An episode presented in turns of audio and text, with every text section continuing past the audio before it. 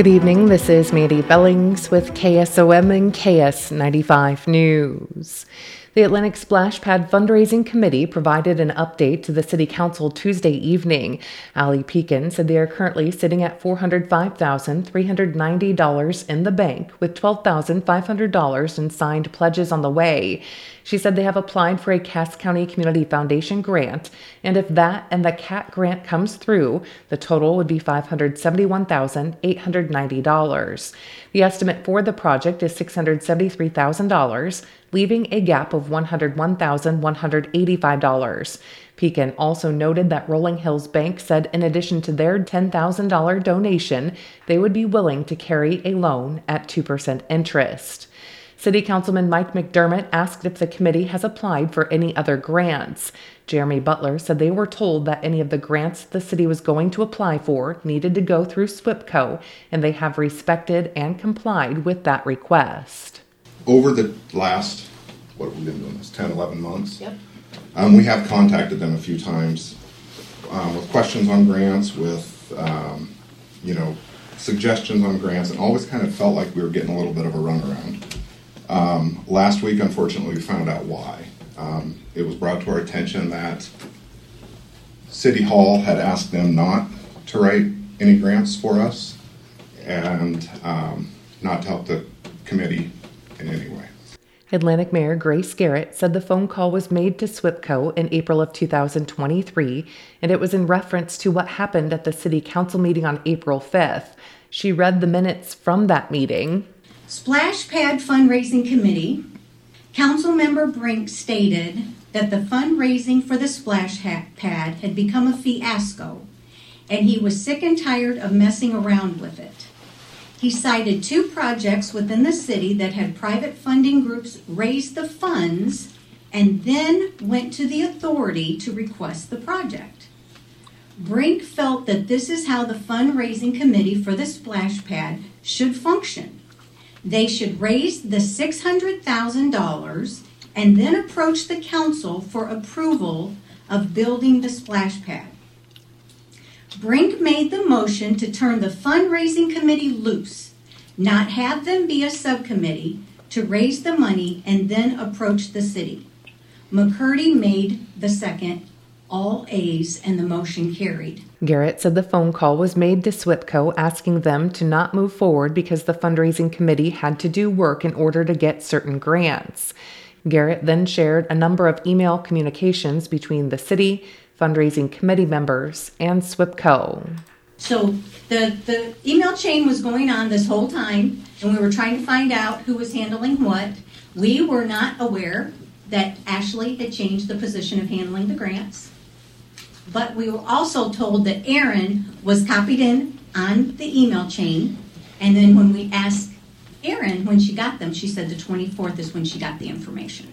Allie Pekin questioned why that information was never communicated with the committee. That, number one, the information was not forwarded to SWIPCO in a timely manner. And number two, that this entire time they were under the impression that they were not to apply because they were directed by the mayor and the city clerk to not to apply for any grants on behalf of this project. Alice. I received a phone call from SWIPCO saying this, that they were very confused when they received the information from City Hall saying, here's the information for the grants, because they were told not to apply on behalf of the city. Jeremy Butler said now the grant they are applying for is being thrown together in ten days when it should have been worked on for months. So we can filibuster all night reading, uh, you know, emails back and forth. The fact is they were told by the city, quote unquote, you and Barb, not to write grants for the splash pad.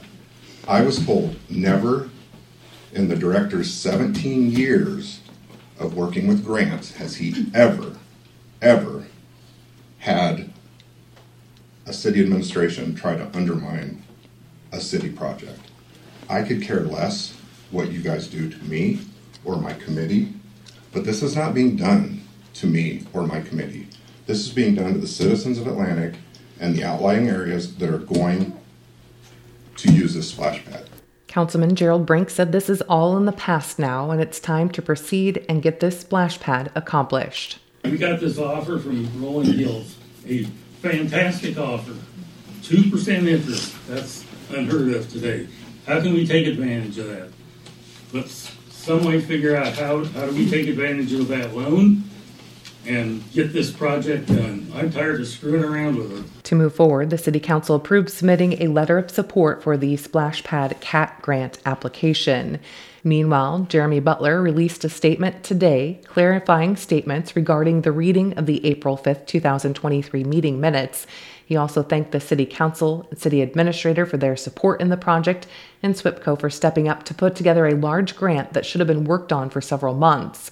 Butler also thanked concerned citizens who have reached out or commented on social media and asked that, quote, "We do not start a mob mentality," end quote. He said, "We are part of an amazing community," and he urges each of you to be a part of the change that you would like to see happen. You can read that full statement on our website at western iowa today dot com. The Atlantic City Council approved the purchase of sixteen air packs for the fire department. Atlantic Fire Chief Tom Cappel told the council that the department currently has twenty-six air packs that were purchased eighteen or nineteen years ago, and of those twenty-six, none of them can be certified anymore. What that means is if somebody would happen to get hurt, the state's going to come in and they're going to ask for records, and when they ask for my records for the certification for the bottles, the air packs, I can't do that.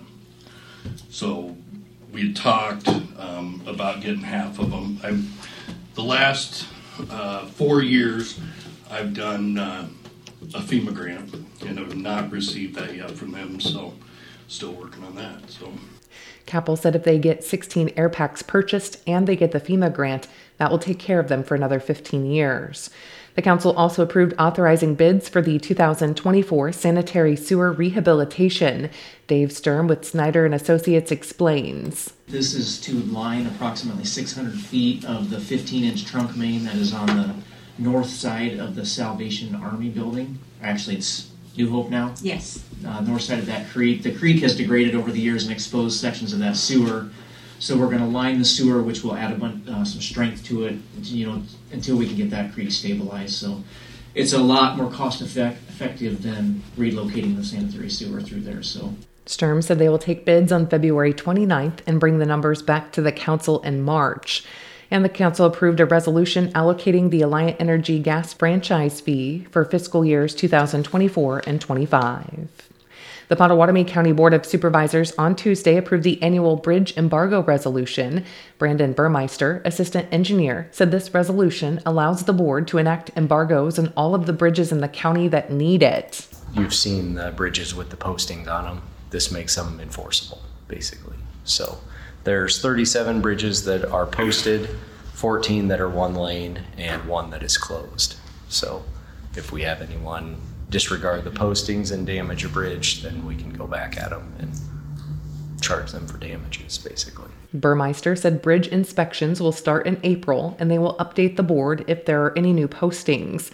A copy of the bridge embargo list can be found on this story on our website at western iowa today dot com. The supervisors also approved the canvass of the January thirtieth special election for the City of Macedonia City Council and authorized the auditor to pay the election costs. James Croson received nineteen votes, and there were two write-ins. Casey Manili, D P T, will appear at the February fifteenth Healthy You session to present information on the L S V T B I G training for people with Parkinson's disease or other neurological conditions, emphasizing the quality and largeness of movement. Manili says Parkinson's disease is a progressive disorder that affects the nervous system and the parts of the body controlled by the nerves. Symptoms start slowly. The first symptom may be a barely noticeable tremor in just one hand. Tremors are typical, but the disorder may also cause stiffness or slowing of movement. L S V T B I G, it's a collective approach to treating someone with the deficits that come along with Parkinson's, which can include all of those things. Maybe your strength isn't great, your balance. However, it really focuses on one thing, and that is the bigness or the amplitude of movement. So it's It's working on multiple things, but always coming back to the same cue. Move big, do this bigger, you know, walk bigger, exaggerate those steps, those movements. and just seeing it from one perspective rather than trying to jump all over the board and treat different areas individually. Manili says the acronym L S V T stands for Lee Silverman Voice Treatment, named after the man who developed this as a speech protocol. Where they were working on the volume and the loudness and the enunciation of speech. Mm. And it is also available in a speech population. If you struggle with your speech or your volume during any time of being diagnosed with Parkinson's, there are individuals out there who can do Lee Silverman voice treatment. But then it was further developed to work with the physical impairments that come along with Parkinson's. So balance, slowness of movement, freezing spells, rigidity, all of those things that is kind of that typical presentation. The Healthy You session on L S V T Big will be held February fifteenth at noon in the conference room at Cass Health. Space is limited. A free boxed lunch is provided for all attendees, so reservations are required. Call seven one two, two four three, seven four seven nine to reserve your seat. More news online at western iowa today dot com. I'm Mandy Billings with K S O M and K S ninety-five News.